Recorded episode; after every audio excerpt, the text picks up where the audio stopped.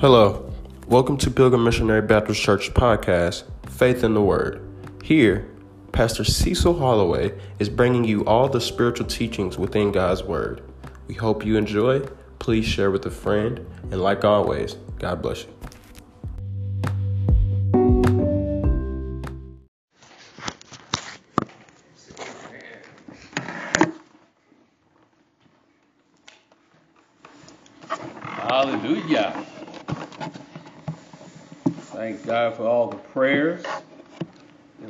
Been receiving for Stella's healing.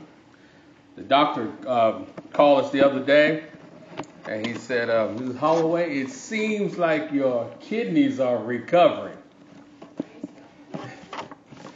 And at this time, you won't need dialysis. So we give God the praise for his healing power. He is Jehovah Rapha, the Lord that God that healeth thee.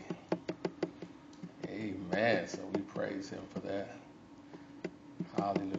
Now, next week, um, next week is our fall revival that we have uh, every February. We have a faith empowerment revival. It'll be Wednesday night, Thursday night, and Friday night at 7:30. We'll have praise and worship, and then we'll have I'll do teaching all three nights on faith teaching about faith.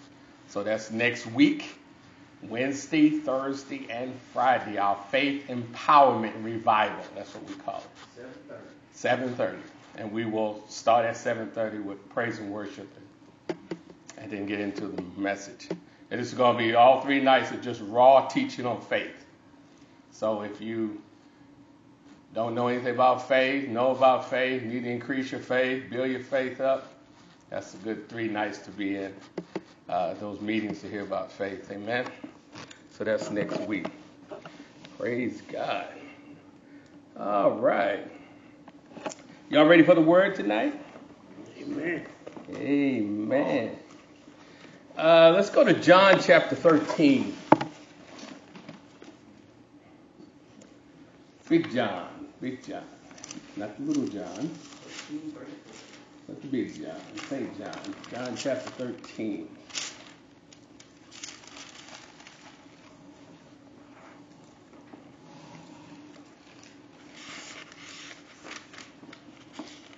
All right. John chapter 13, put your eyes on verse 34 and 35. This is Jesus speaking. How do we know? It's in the red. It's in the red. Amen. And it reads in verse 34 A new commandment, a new commandment I give unto you. This is a new commandment. Jesus is giving us a new commandment that you love one another as I have loved you, that you also love one another. By this shall all men know that ye are my disciples. Now, look what it doesn't say. It doesn't say that all men will know that you're Christians, because there are Christians who are not disciples. Disciples mean disciplined ones, ones who are disciplined in the word. All right? So he says here, by this shall all men know that you are my disciples. How are they going to know that we are disciples of Jesus? But how big our ministries are? Uh, no. Uh, by how much prosperity we have in our lives? No.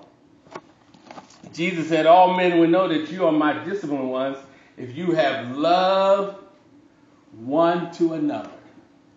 Love one to another. So, what I want to teach on tonight, I want to teach about love. Love, the title of this message, Love is the Pathway to Victory. Love is the pathway to victory. Walking in love is an important key to walking in the full blessings of God.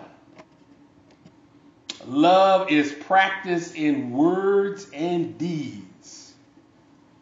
To walk in divine love or the God kind of love, it is practiced in words, not only the things that we say to demonstrate love, but also in our deeds or in our actions. So we're going to cover a lot of scripture tonight. Um, let's go to First John. Let's go to the little John now. First John chapter 5. Love is the pathway to victory. 1 John chapter 5.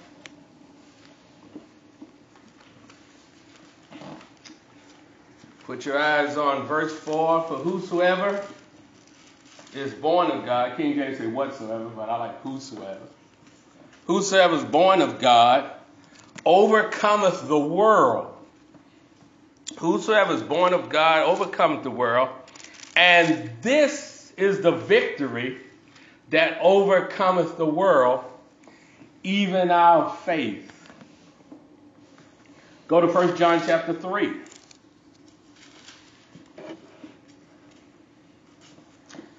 Verse uh, 1 John chapter 3. Put your eyes on verse 13 and 14.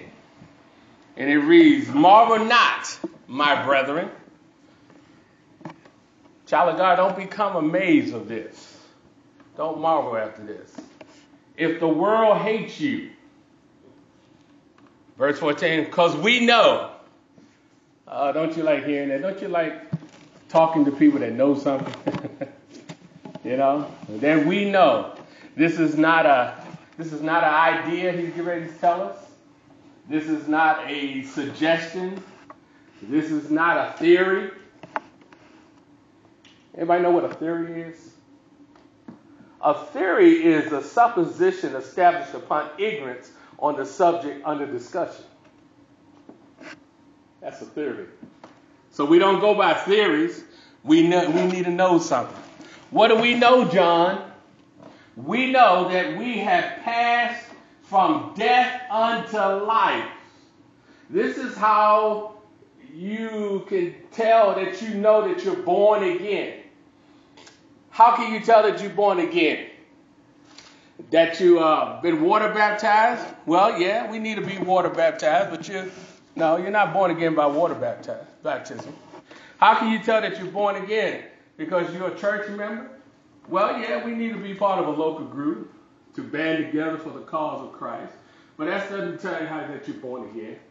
He tells us here that we know that we have passed from death unto life. This is how you can tell if you are truly born again of God because we have loved the brethren. You know that you've been passed from death unto life is when you have a love for the brethren. He that loveth not his brother abideth in death. He that does not love his brother abideth in death. So we read over there in John chapter 3, excuse me, John chapter 13, where Jesus talking about there's a new covenant. There's a new covenant that supersedes the old covenant. And he said that new covenant is called the royal law of love. He said, This is how the world would know that you are my disciplined ones when you have a love for the brethren. And this is how you would know that you are born again. You have been regenerated from above. You have God's DNA into your spirit, man, when you have a love for the brethren. You have passed from death unto life. Now, Adam and Eve, they did it in reverse. They passed from life unto death. But he's saying here that the new covenant is that we have passed from death unto life. And this is how you can tell. This is how you will know. He said that we know that we pass from death unto life when we have a love for the brethren.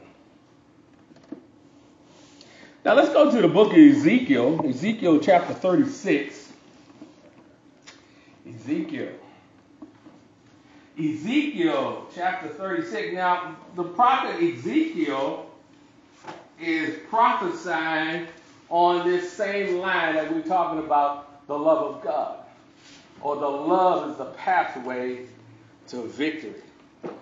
Ezekiel chapter 36. He's prophesying here. Put your eyes on verse 25. Now, what he is prophesying here is the old covenant.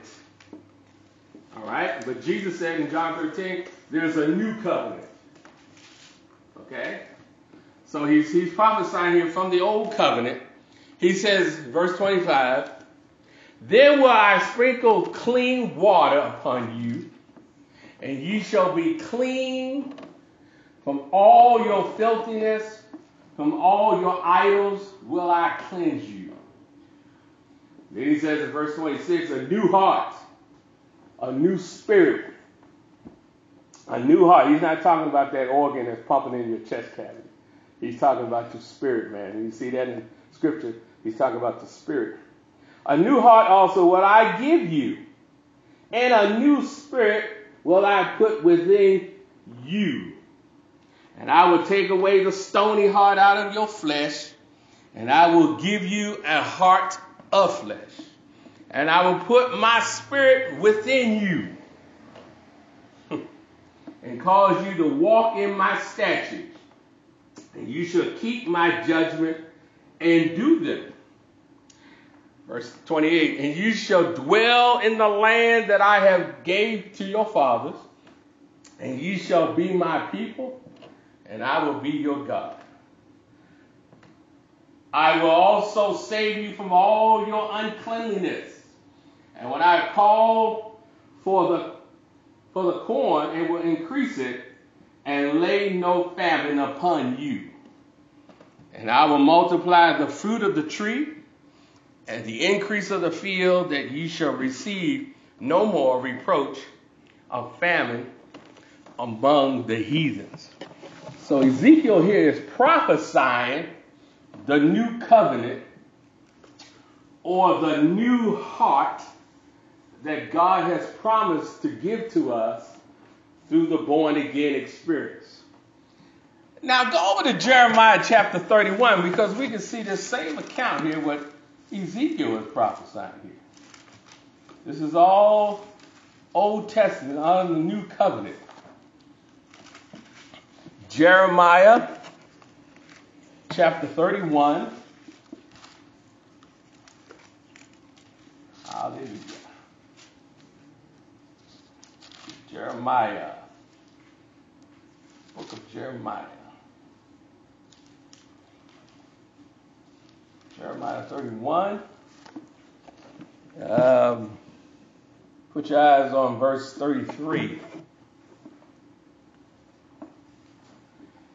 Now here's prophet Jeremiah is prophesying here. He says, By this shall be the covenant that I will make with the house of Israel. And after those days, said the Lord, I will put my law. I will put my law in their inward part. So whenever you see the term the inward part, he's talking about the spirit man. It's just like the heart. You see heart, he's talking about the spirit, the inward part. Apostle Paul likes to call it the hidden man. So he's talking about our spirit man. So God said, in this new covenant, I will put my law in their inward parts. So God has said he's going to put his law, and when he's talking about his law, he's talking about his word. So when by so by him putting his law in our spirits, we don't need the Ten Commandments. Because if I receive the law, the royal law of love, I'm not going to violate the Ten Commandments. I'm not going to covet my neighbor's goods if I'm walking in love. I'm not going to dishonor my father and mother if I'm walking in love. I'm not going to uh, murder anyone if I'm walking in love. If I'm walking in love, I'm not going to steal from you. Why is that? Because there's a new covenant now. I have a, I've been, cha- I've been changed from death unto life. Now I have a love for the brethren. So by me having a love for the brethren, I'm not going to steal from you. I'm not going to covet your goods. I'm not going to murder you. Are you hearing me? Because I got the royal law of love in my heart. I've been passed from death to life. So if I walk in love, I don't need to exhibit or to display the Ten Commandments because I have the royal law of love in my heart. Now look at this.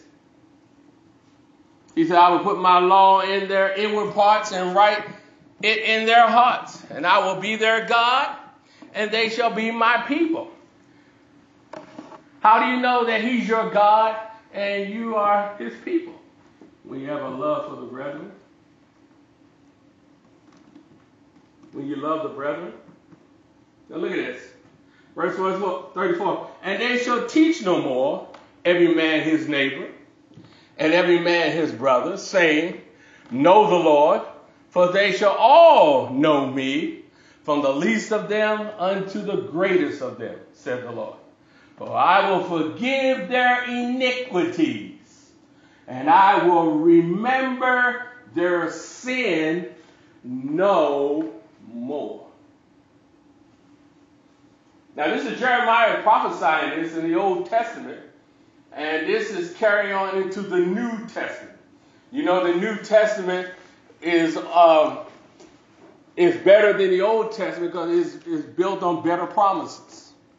Okay, so he's saying here, God is saying, "For I will forgive their iniquity. He will forgive your iniquities, and I will remember your sins no more." So once we confess to God our iniquities and our sin and repent and ask for forgiveness, God will forgive us and remember them no more. You're the one that keep bringing them up to God. And then when you try to bring, when you bring it up to God, just, the Holy Spirit ain't responding. He's like, what are you talking about? And why do you know why do Christians do that? Because Christians don't understand the royal law of love. They don't understand that love is a pathway to victory. They don't understand the, the, the significance of the love of God. Because a lot of Christian thinks that love is natural love, human love. And we'll get into that tonight. So Jeremiah, he prophesies this. Jeremiah prophesies.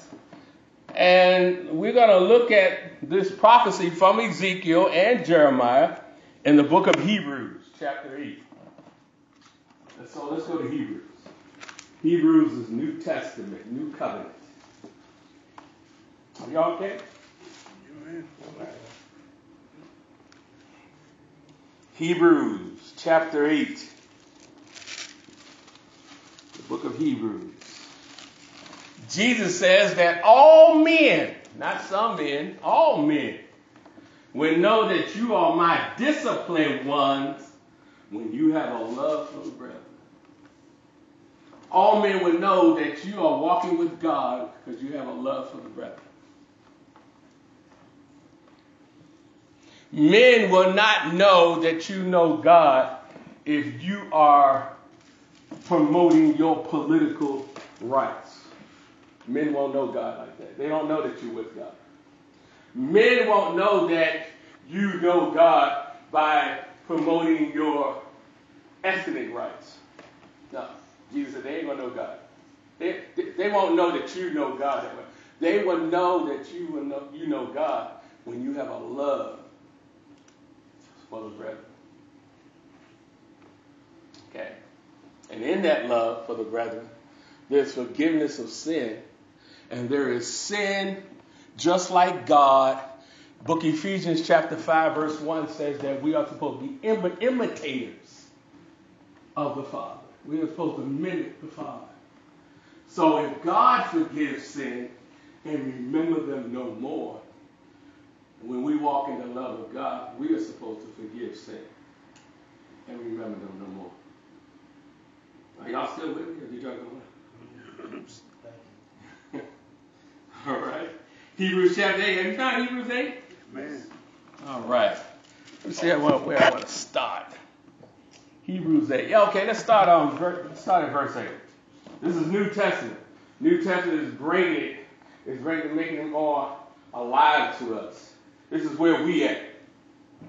Verse 8, for finding fault with them, he said, Behold, the days come, said the Lord, when I will make a new covenant. God said, I'm making a new covenant. Okay? With the house of Israel and with the house of Judah. Not according to the covenant that I made with their fathers in the day when I took them by the hand to lead them out of the land of Egypt, because they continue not in my covenant, I regarded them not, said the Lord. Verse 10 For this is the covenant that I will make with the house of Israel after those days, said the Lord. I will put my laws. Now, does this sound familiar? It's what we read in Ezekiel and in Jeremiah. He said, I will put my laws into their mind. Now, the book of Hebrews is talking to us, the body of Christ. He says, I will, I will put my laws into their minds and write them in their hearts, and I will be to them a God, and they shall be to me a people. And they shall not teach every man his neighbor. That sounds like from Jeremiah. And every man his brother saying, Know the Lord. For all should know me from the least to the greatest. How are they going to know? How our neighbors going to know from the least to the, to, to the greatest know that we know the Lord or for them to know the Lord? By the love we have for the brethren. By the love we have for the brethren. Look at verse 12. For I will put my merciful, to, I will be merciful to their unrighteousness and their sins and their iniquities will I remember no more. And that he said, a new covenant he hath made, the first old, now that which decayeth and waxes old is ready to vanish away. So he said that old covenant is, is gone. We have a new covenant. And what is that new covenant? It's the royal law of love.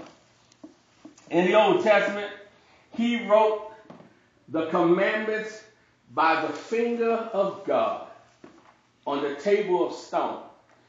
He was, when he talked, read the scripture, he talking about he wrote by the finger of God. He talking about the Holy Ghost wrote those on those stones of tablets when he gave it to the lawgiver Moses. The finger of God wrote, and that was the Old Testament. He gave them the Old Testament and the Old Covenant to keep the Old Testament, but they were not able to do that because they were not born again. They only God can only deal with them in the Old Testament in the natural.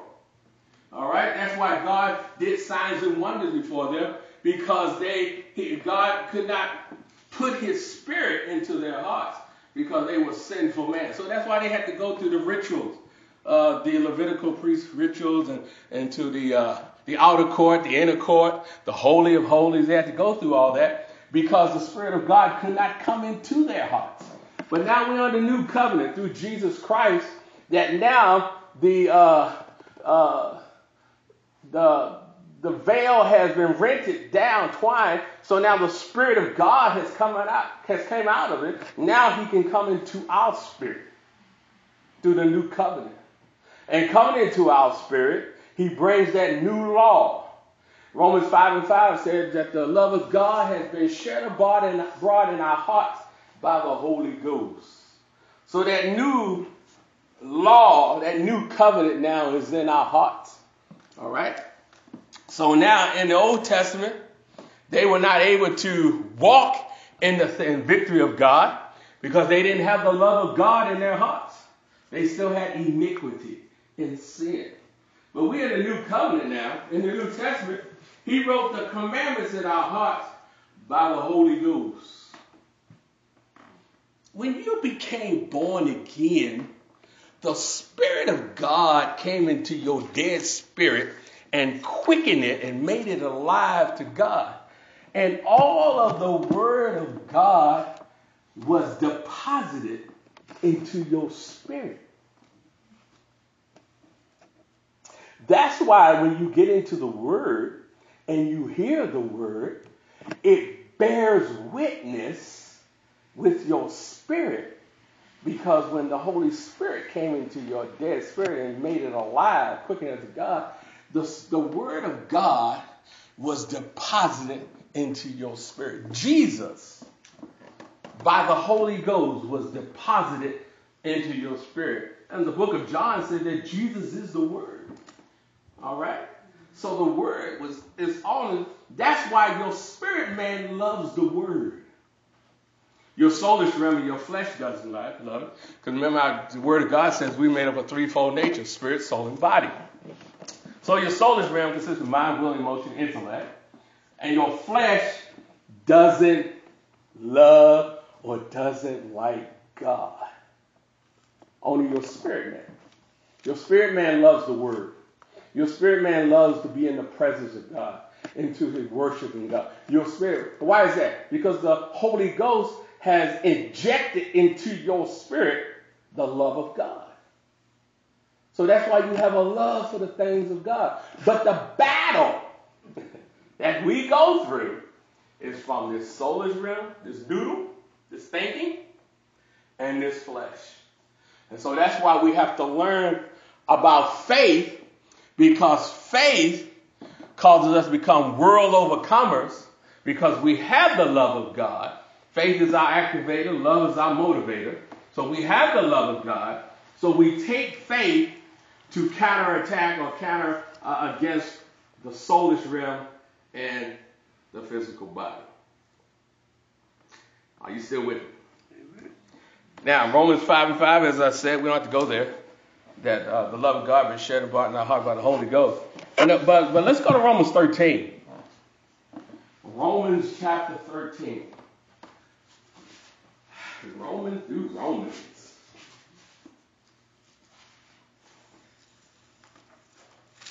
Romans chapter 13.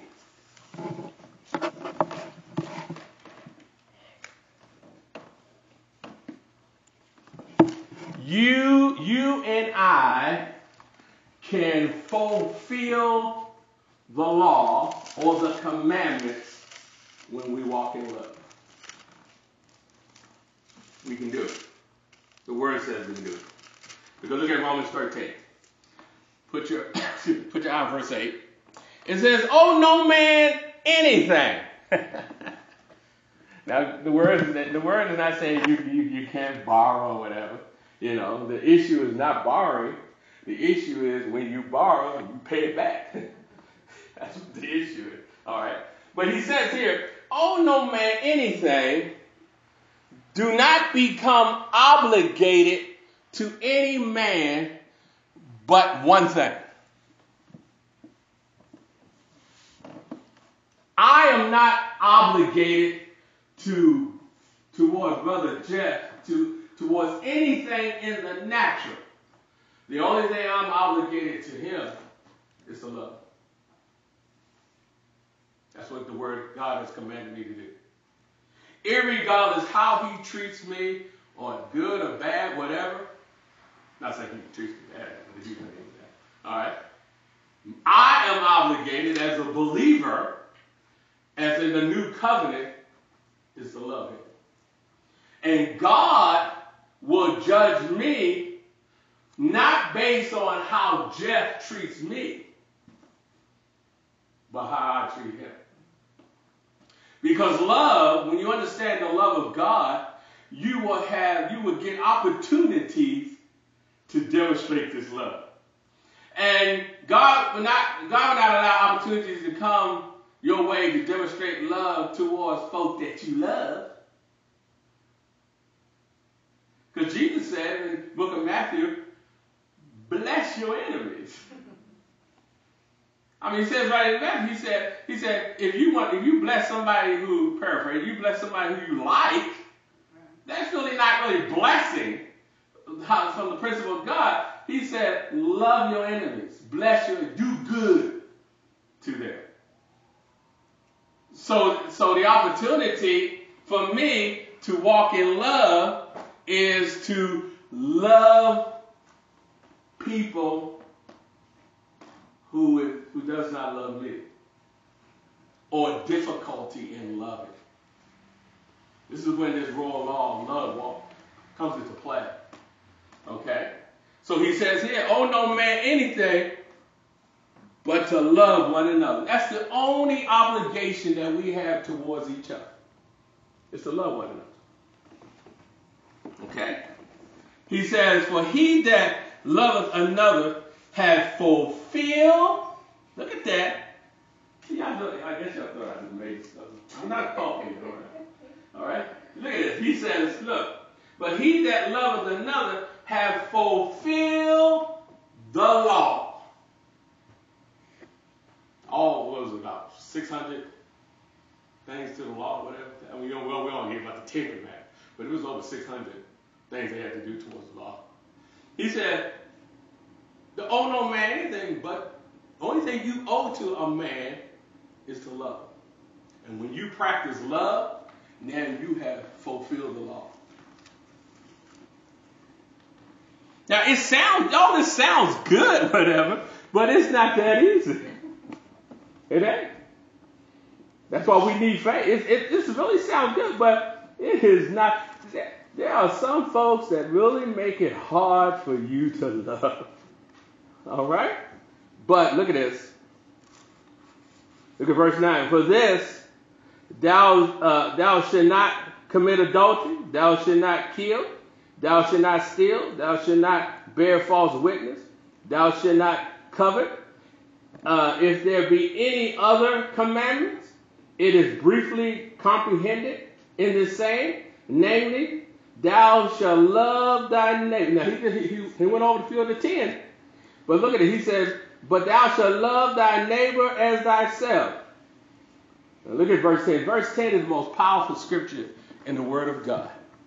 Love worketh no ill to his neighbor. Therefore, love is the fulfilling of the law. Love worketh no ill to his neighbor. Love worketh no ill. That word ill, you could just substitute that word ill with disease. I like it when I teach this. I like that. Love worketh no disease, no disease towards their neighbor. Love worketh no ill, sickness, disease. When sickness, disease come into our physical body, it's not something that we rejoice about. It's not something we get excited about. We don't get excited when cancer comes to our body. Why? Because cancer, wherever it's located, say we have cancer of the lungs, whatever, it would affect our lungs, it will affect our uh, rest of our internal organs, our body, it will affect our relationship, it will affect our family. It's, it's illness, is disease. God said in His Word, love doesn't work no disease. Love, when you're demonstrating God's love towards your brother or your sister, it's not going to cause them to become ill or sick or disease. Because law, love is the royal law of God. Ooh, Jesus. Love working no ill. So everybody repeat after me. Say love. Love. Try this again. Maybe I need to go over here. This group over here, I think they're listening to me. Okay, let's try this again. Love. Love. Working. Worketh No ill. no ill. No disease. No disease. No pain. No pain. Amen. Amen. That's that's walking in love. So if you walk, if you say you're walking in love towards your brother and your sister, then there should be no disease, no ill, no pain. Scripture says the heat coals of fire upon them. That's talking about love. To just just to overshadow them with love. My wife used to have a saying for years. She said, "Ah, God showed me about the love of God, where I would just love the hell out of you." yeah, you can love the hell out of some people because you keep loving folks, and they got all that hell in them. It would affect them, and it's, sooner or later they would just surrender. Because it, they, they, they know no matter what they do to you, or say to you, or act towards you, you still love them. Ooh, glory. That's good news. You still love him. So love is the fulfilling of the law. Now let's go back to Hebrews 10. We're going to look at this a little more. Hebrews chapter 10. Look at Hebrews. I like Romans and I like Hebrews teaching us.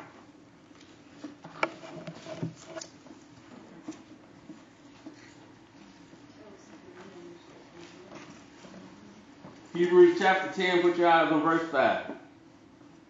Wherefore, when he cometh into the world, he says, Sacrifice and offering, that would that wouldst not, but a holy, excuse me, but a body has thou prepared me. In burnt offerings and sacrifices, for for sin thou hast no pleasure. Then said I, Lo, I come into uh, the volume of the book as it is written of me, to do thy will, O God. Above, when he said sacrifices and offering and burnt offerings, and offerings for sin, thou would not, wouldest not. Neither has pleasure therein, which are offered by the law. But then said he, Lo, I come to do thy will, O God. He taketh away the first that he may establish the second, by the which will we sanctify through the offering of the body of Jesus Christ once for all. And every priest standeth daily ministering and offering, oftentimes the same sacrifices, which can never take away the sin. That's what I was talking about the, the rituals that Israel had to go through through Levitical priesthood. But this man, after he had offered one sacrifice for sin forever, sat down on the right hand of God, that's Jesus, but henceforth expecting to uh, till his enemy be made his footstool.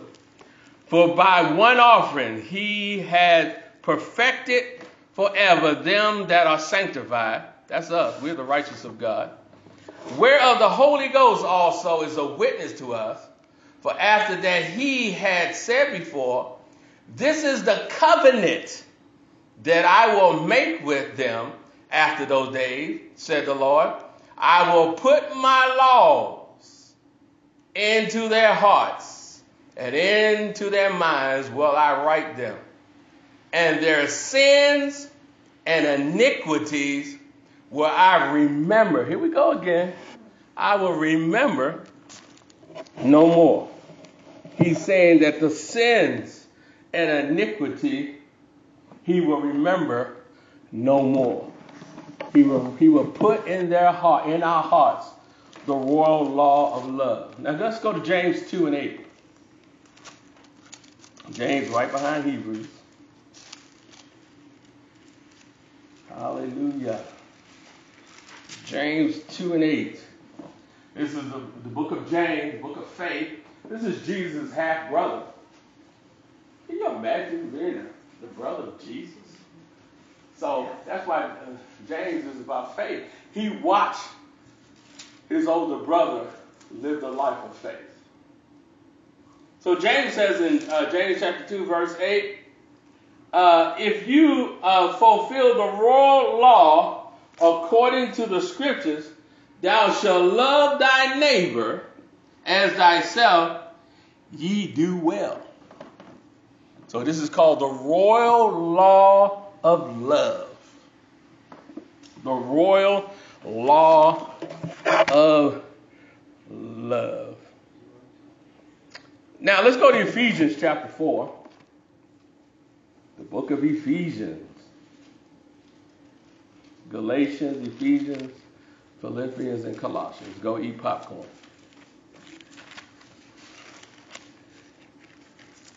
Ephesians chapter 4.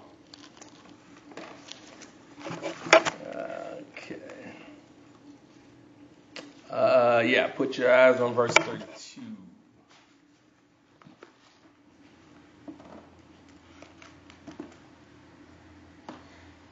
Now, here Apostle Paul is talking to the church in Ephesus, and he's doing a little teaching about the royal law of love.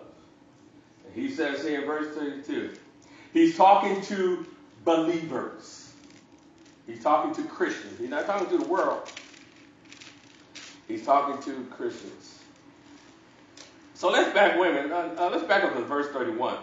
He said, "Let all bitterness." Can you believe that? A Christian that is bitter? Are you serious? He, he must he must be uh, mistaken. A Christian that is bitter? He said, "Let all bitterness and wrath and anger." An angry Christian? I never heard of such. An angry Christian? And clamor and evil speaking. A Christian that speaks evil? Paul must be mistaken. He must. He says, put away. Now, look, he's talking to the church of Ephesus.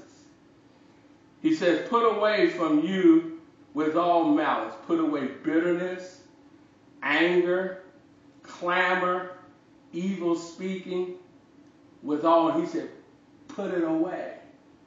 Now, the Word of God, whenever the Word of God tells us to do something, I think God is smart, smart enough to know that whenever He instructs us to do something, that we have the ability and the capabilities to do it.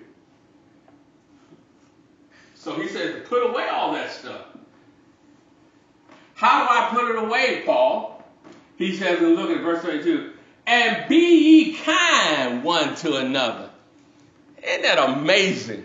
He is writing to believers, born again, blood bought, mercy sought Christians.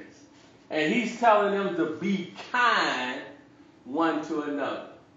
Well, God knew from the beginning, like we know now, that this flesh and this soulish realm gets in the way at times. But we have to remember, we have to keep in mind that we have the royal law of love in our spirit.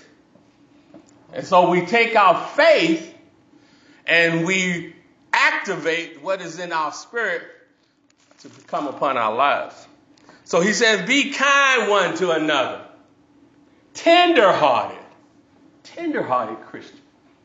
Look at this. Forgiving one another. Forgiving one another. Pastor, you know what they did to me? I got rights. I got rights. You know what they did to me, Pastor? How, me, how they mistreated me? I remember uh, years ago when we pastored in Nicholasville, I had a lady come to me, and she was talking about, she said, she was sharing with me, she said, uh, how one her neighbor mistreated her and everything. And she and I, I think I was teaching her on these lines of on these lines of love and uh, about forgiveness. And she said, uh, "Yeah, she mistreated me, Pastor. She mistreated me." And so I said, "Well, how long ago has that been?" So she said, "Oh, about eight. She said about eight. So I'm thinking maybe eight days ago, or uh, you know, eight hours ago. She said eight years ago. And I guess I had that look on my face. I was, I was amazed that she said eight years. She said, but no, no, I, I forgive her. I, I, I forgave her. No, no. If you're walking in the royal law of love, you forgive. You only, you not only you forgive, but you forget. Are you hearing me? You forgive and you forget. Forget. Because he said, forgiving one another, we need to walk in the royal law of love uh, that God has put in our heart. We need to forgive other people the way or how God has forgiven us.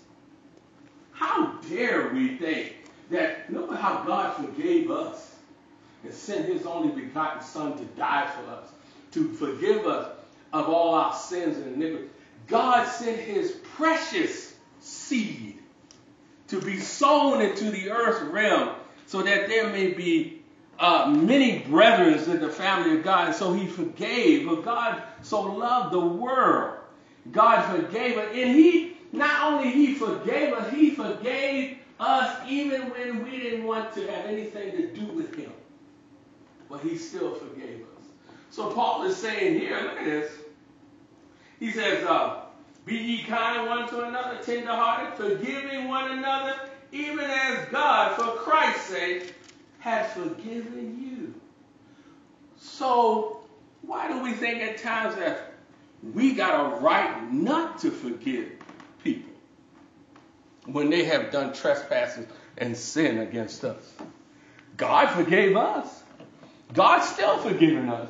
There's a whole lot of things that we're not doing to please God, and God still forgives us.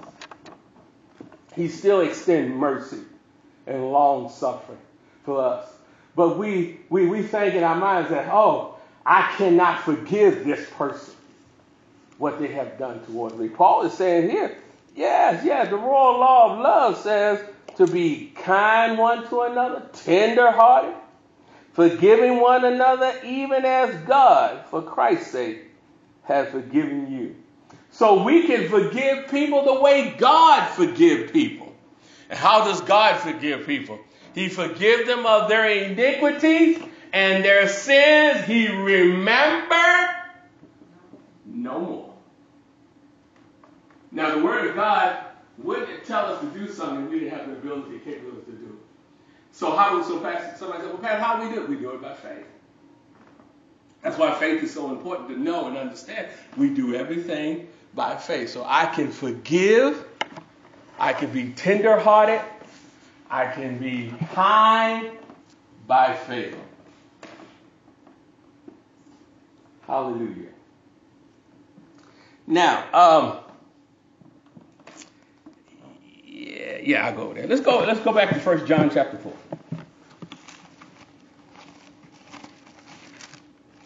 First John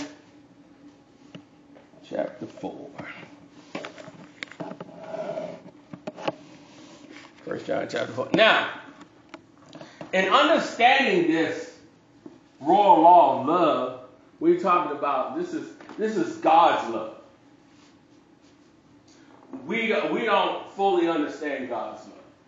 That's what we have to we have to learn. We have to we have to become disciples of the Word to understand God's love.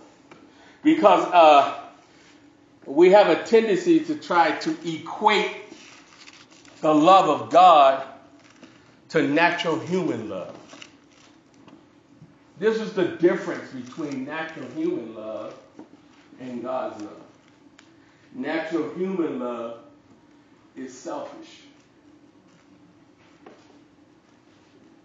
Natural human love only thinks about itself. What how it's going to benefit me. You know, some people say, you know, hey, the greatest love in the world is a mother's love. No. Mama's love is selfish.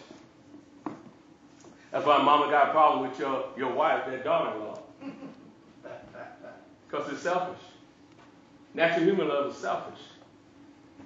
Divine love, divine love, which is love of God, is not selfish. 1 Corinthians chapter 13 talks about love. Love is long suffering, suffer long. It's kind, it's good. God's kind of love is not selfish. God's kind of love is giving.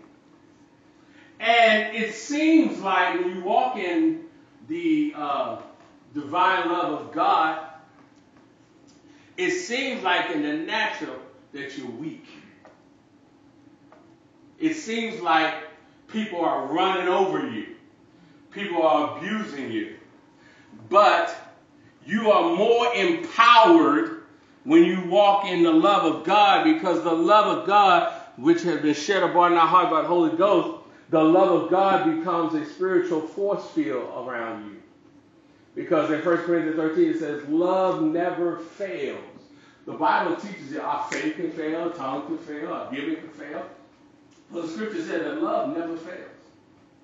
So I have a spiritual force field around me that nothing can penetrate me when I walk into the love of God. In the natural, it, it makes it seem like you are weak, but in the realm of the spirit, you are empowered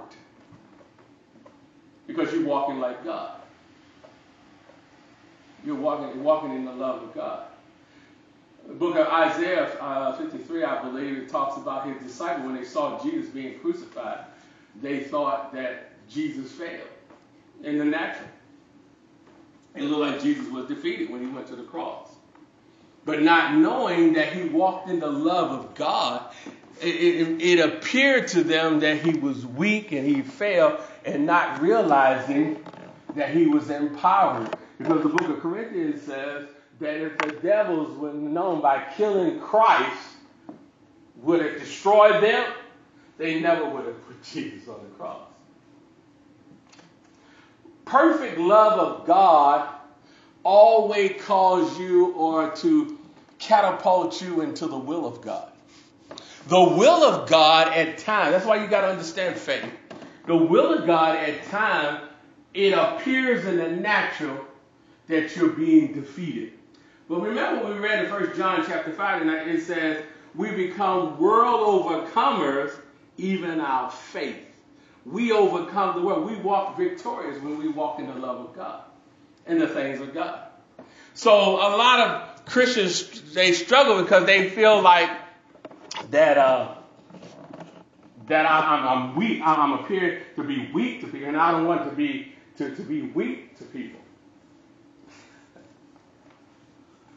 We're not here to please people. We're here to please God. Hebrews 11, 6 says, without faith it is impossible to please God. So we're not here to, appear, to please people, we're here to please God. And God has instructed us to walk in the royal law of love. Because if you don't, then you will walk in fear. And fear has torment. You see, a tormented believer is because they have not perfected love. Have you found 1 John chapter 4? Hey, y'all a good class today, I'll tell you. Uh, see where I want to go at. Uh, 1 John chapter 4, put out on verse 15. And it reads, Whosoever shall confess that Jesus is the Son of God, God dwelleth in him, and he in God. And we have known and believed the love that God hath to us. God is love. He is love. So when we walk in love, we walking in the empowerment of God. God is love. All right? He is love. God is love, and he that dwelleth in love dwelleth in God. Look at that. When you walk in love, you walk in the power of God. Because love never fails. So he said, He that dwelleth in love dwelleth in God, and God in him. Herein is our love made perfect, that we may have boldness in the day of judgment, because as he is, so are we in this world. Look at verse 18. There is no fear in love. So if you have fear working in your life, check your love off. But the word says there's no fear in love. So if we walking in love of God, and remember everything, all the promises of God and the principles of God have to be done by faith. So he says there is no fear in love. Fear, false expectation appearing to be real. That's the acronym for fear. False expectation appearing to be real. Right? So he says there's no fear in love. There is no fear in love. Over in Timothy, it says God has not given us the spirit of fear. So fear doesn't come from God. There's no such thing as uh, a little bit of fear. Fear, no, no, no type of fear is good. All right, so it says God has not given us a spirit of fear, but He has given what? God has given us love. Look at that, love. Love, power, and a sound mind. I had a friend one time when I worked at the VA, and his mother had Alzheimer's, and we was talking about the things of God, and he was very word illiterate. And he said, you know what? I believe God gives people Alzheimer's so they can forget about the pain they go through. I said, that doesn't line up with word. The Word of God says God does not give a spirit of fear, but He gives love, power, and a sound mind. So Alzheimer's, doesn't come from God. All right? So he says here, look at this. Uh, verse 18 There is no fear in love, but perfect love. Now, that word perfect means mature love. Love which has been developed. You got to develop this love wall. Anything of God, you have to develop. You have to be disciplined. You have to develop this love wall. He says here, look at this. Uh, perfect love casts out fear because fear has torment. Fear would torment you. So we don't want fear. So to get fear out of our lives, we have to perfect our love walk. Because remember, love is love never fails. It's, it's a force field. Okay? So he said, look at this. But perfect love casts out fear because fear had torment. He that fear. now, see, I, I, I didn't make this stuff up, okay? This is not Pastor Hollaway saying this. I'm just the messenger. Now, you either believe it or you don't. But look at the Word of God says. He that fear is not made perfect in love. So if you're walking in fear, you're not made perfect in the love of God. You have not been grounded and rooted in His love. I, I, I didn't say, I didn't write this. All right? This is what the Word says. Look at verse 19. We love Him because He first loved us. Now look at it now. Now we, we're getting deep with what we've been teaching about love tonight. If any man say, I love God, if you say you love God, oh, I love God, I love Jesus. Oh, I love Jesus. If any man say, I love God and hated his brother, oh, I love Jesus, but I hate those white people. No, you don't. You don't love God. Or vice versa. I hate them black folks. Mexican folks, illegal immigrants, uh, immigrants, immigrants. No, you don't love God. You're not walking in the royal law of love. Look at this. He says, if any man say I love God and hated his brother, he is a what? Liar. You're lying. You're lying on God. You're lying to yourself. Over in Romans, Romans chapter 3, it said, Let God be true and every man a liar. So you say you love God and you hate people that don't look like you, act like you, think like you, live like you, smell like you, walk like you. You don't love God.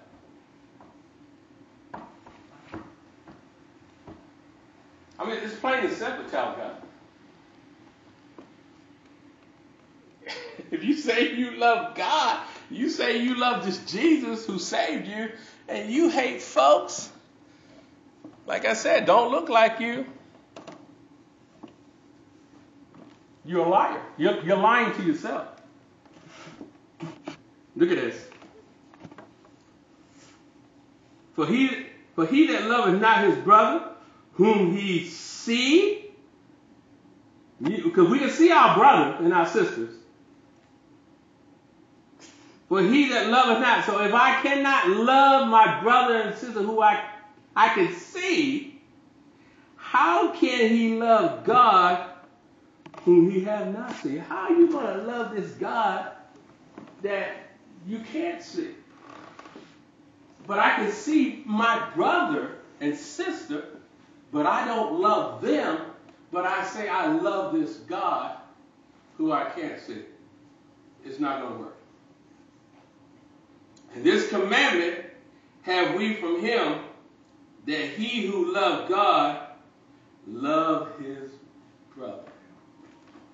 Awesome. Oh, we're doing good on time. I got. Can y'all take a little more? Yeah. Okay. Bring it on. so that's perfect love. And the reason why you can't love your brother and sister who you can see, because you're in fear. Fear has torment. False expectation appearing to be real. You're in fear. So how to get rid of that fear is uh, perfect love. Now, I want us to go. Um, I want us to go back to John 4, uh, verse 7. But before we go there, let's go to Acts. Acts, Acts, Acts, Acts. Acts, Acts. Acts. Uh, Acts chapter 1.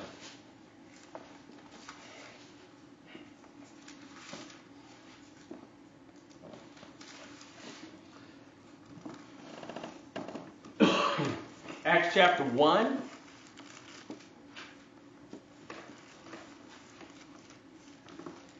And walk in the royal law of love, you will be tested. But you can pass the test because the test that you would take is an open book test. All you gotta do is go to the book and get the answers. Acts chapter 1. Put your eye on verse 7. And he said unto them, talking about Jesus, Is it not for you to know the times? Because they was asking Jesus, when, how, when we going to know the time the season that you are going to come back? You know, everybody want to know the end times and all that kind of stuff. And that has its place and all that, but this is how Jesus is dealing with them because they want to know the end times that he's going to return. He said, It is not for you to know the time or the season which the Father had put in his own power. But this is what you need to know. Verse 8. But you, but you shall receive power after that the Holy Ghost has come upon you. All right? So he, he, he said, You're going to receive this empowerment of the Holy Ghost. Why? This empowerment of the Holy Ghost. The love of God was shed abroad my heart by the Holy Ghost. The injection of the royal law of love. Why? He said, This is what happened because you need the power of Ghost for what? And you shall be witnesses. Now we know in the court of law we have a witness. You know, they take the oath and all that. And they share with the jury in the court, uh, they are eyewitness to whatever the case is, situation is. So he's saying here that we become a witness or eyewitness. We will get the opportunity to become witnesses of the royal law of love unto both Jerusalem and in all Judea and in Samaria and unto the uttermost parts of the earth. So we'll get an opportunity to become an eyewitness. We will witness of our royal law of love that we walk in. And so there's levels that we have to witness to. He says, look, Jerusalem, Judea, and in Samaria. This is how I teach it to my church when it comes to this. He said, You're going to be first an eyewitness of the royal law of love to Jerusalem. Jerusalem is your home. Your family needs to see, they need to hear your witness on the royal law of love. That's in Jerusalem first. That's what he talked to his disciples in Jerusalem. That was their home base. Then he says, look at this. And in all Judea, that next level of being an eyewitness of the royal law of God is your neighbors. That's your neighbor in Judea. Okay? So Jerusalem is the home. I need to demonstrate the royal law of love in my home. My children need to see me walk in the royal law of God, not fear. not cussing, throwing stuff around, abusing their mother, or vice versa. Abuse, these days, abusing fathers now. No, that's not that's not witnessing the royal law of love.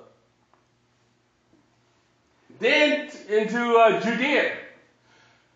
My neighbors need to see me walk in the royal law of love. So I need to be a witness to my neighbors. See, this is how we draw people into, into Christ. We don't draw people into Christ just knocking on the door and give them a tract. Do you know Jesus? No, no. They, go, they, they will be drawn to Christ when Jesus is lifted up. And how is Jesus lifted up? When we walk in the royal law of love. Because remember what Jesus said in John 13 when we read, he said, All men will know that you're my disciples when you have love one to another. So we talk about Jerusalem, the home, Judea is the neighborhood. Then he says, and in Samaria. Oh, wow. Samaria was of half breeds. The Jews hated the Samaritans. They hated them with a passion.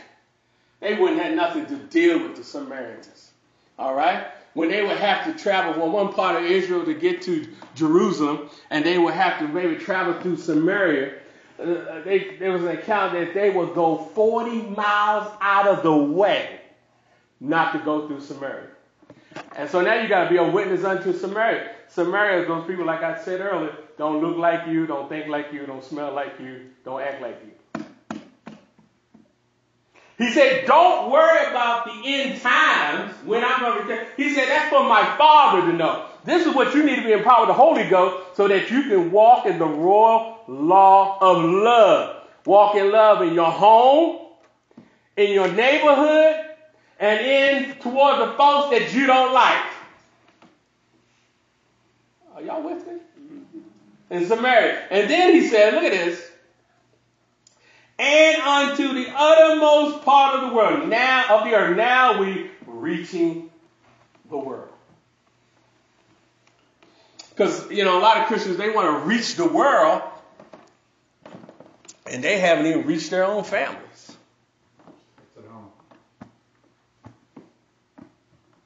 But we had to go through that process of the royal law of love unto God. Okay, let's go back to First John chapter 4, and I'm going to wrap it up.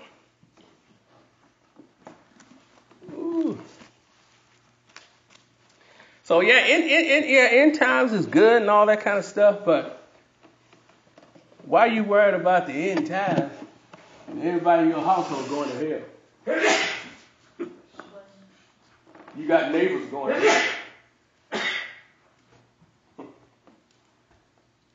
You got Chico and them, they going to hell. That's what Jesus said. In the end times, the Father knows. But you need to be empowered with the Holy Ghost so that you can be a witness for me. Because saving souls and not going to hell is more important than knowing who the Antichrist is. Because if you go in the book of Daniel, chapter 7, Antichrist is a homosexual, okay? So that's, that has its place it. But he said right now, you need to be a witness to your home, your neighborhood, people that don't look like you, and eventually the whole world.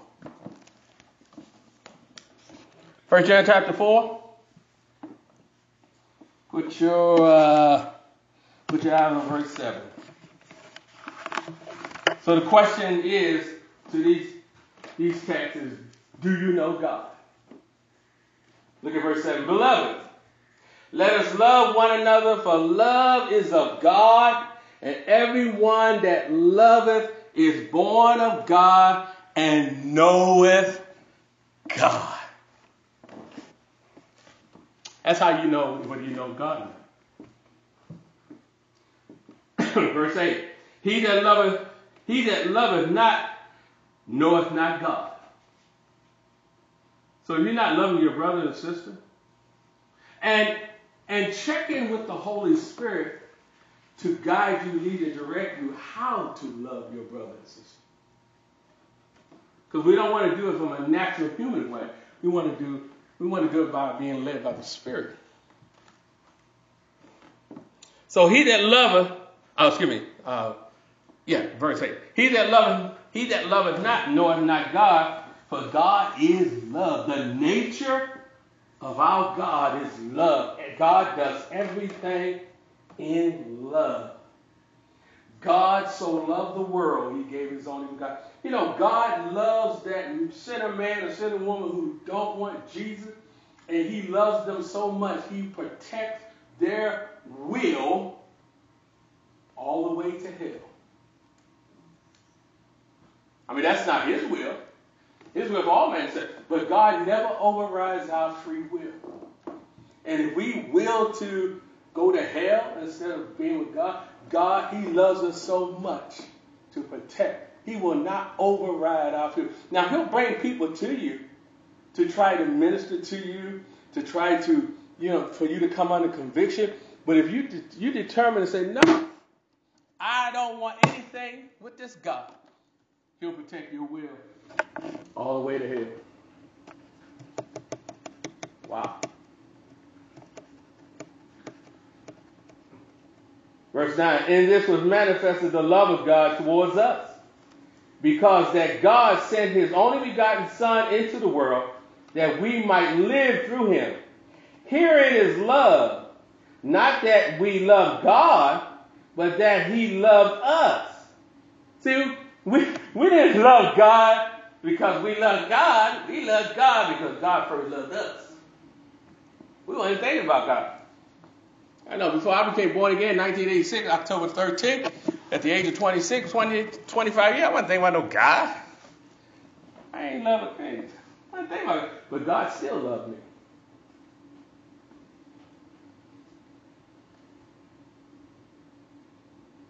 And this was manifest the love of God towards us because that God sent his only begotten Son into the world that we might love, excuse me, that we might live through him. Herein is love. Not that we love God, but that he loved us and sent his Son to be the propitiation or the sacrifice for our sins. Beloved, if God so loved us, we ought also to love one another. Now look at it. look at it. It says, God so loved us. It didn't say we should love God. It said, if God so loved us, we should love one another. If God so loved us, how are returning back to Him and loving the brethren? No man has seen God at any time. If we love one another, God dwelleth in us, and His love is perfected into us. Hereby know that we dwell in Him, and He in us, because He has given us His Spirit.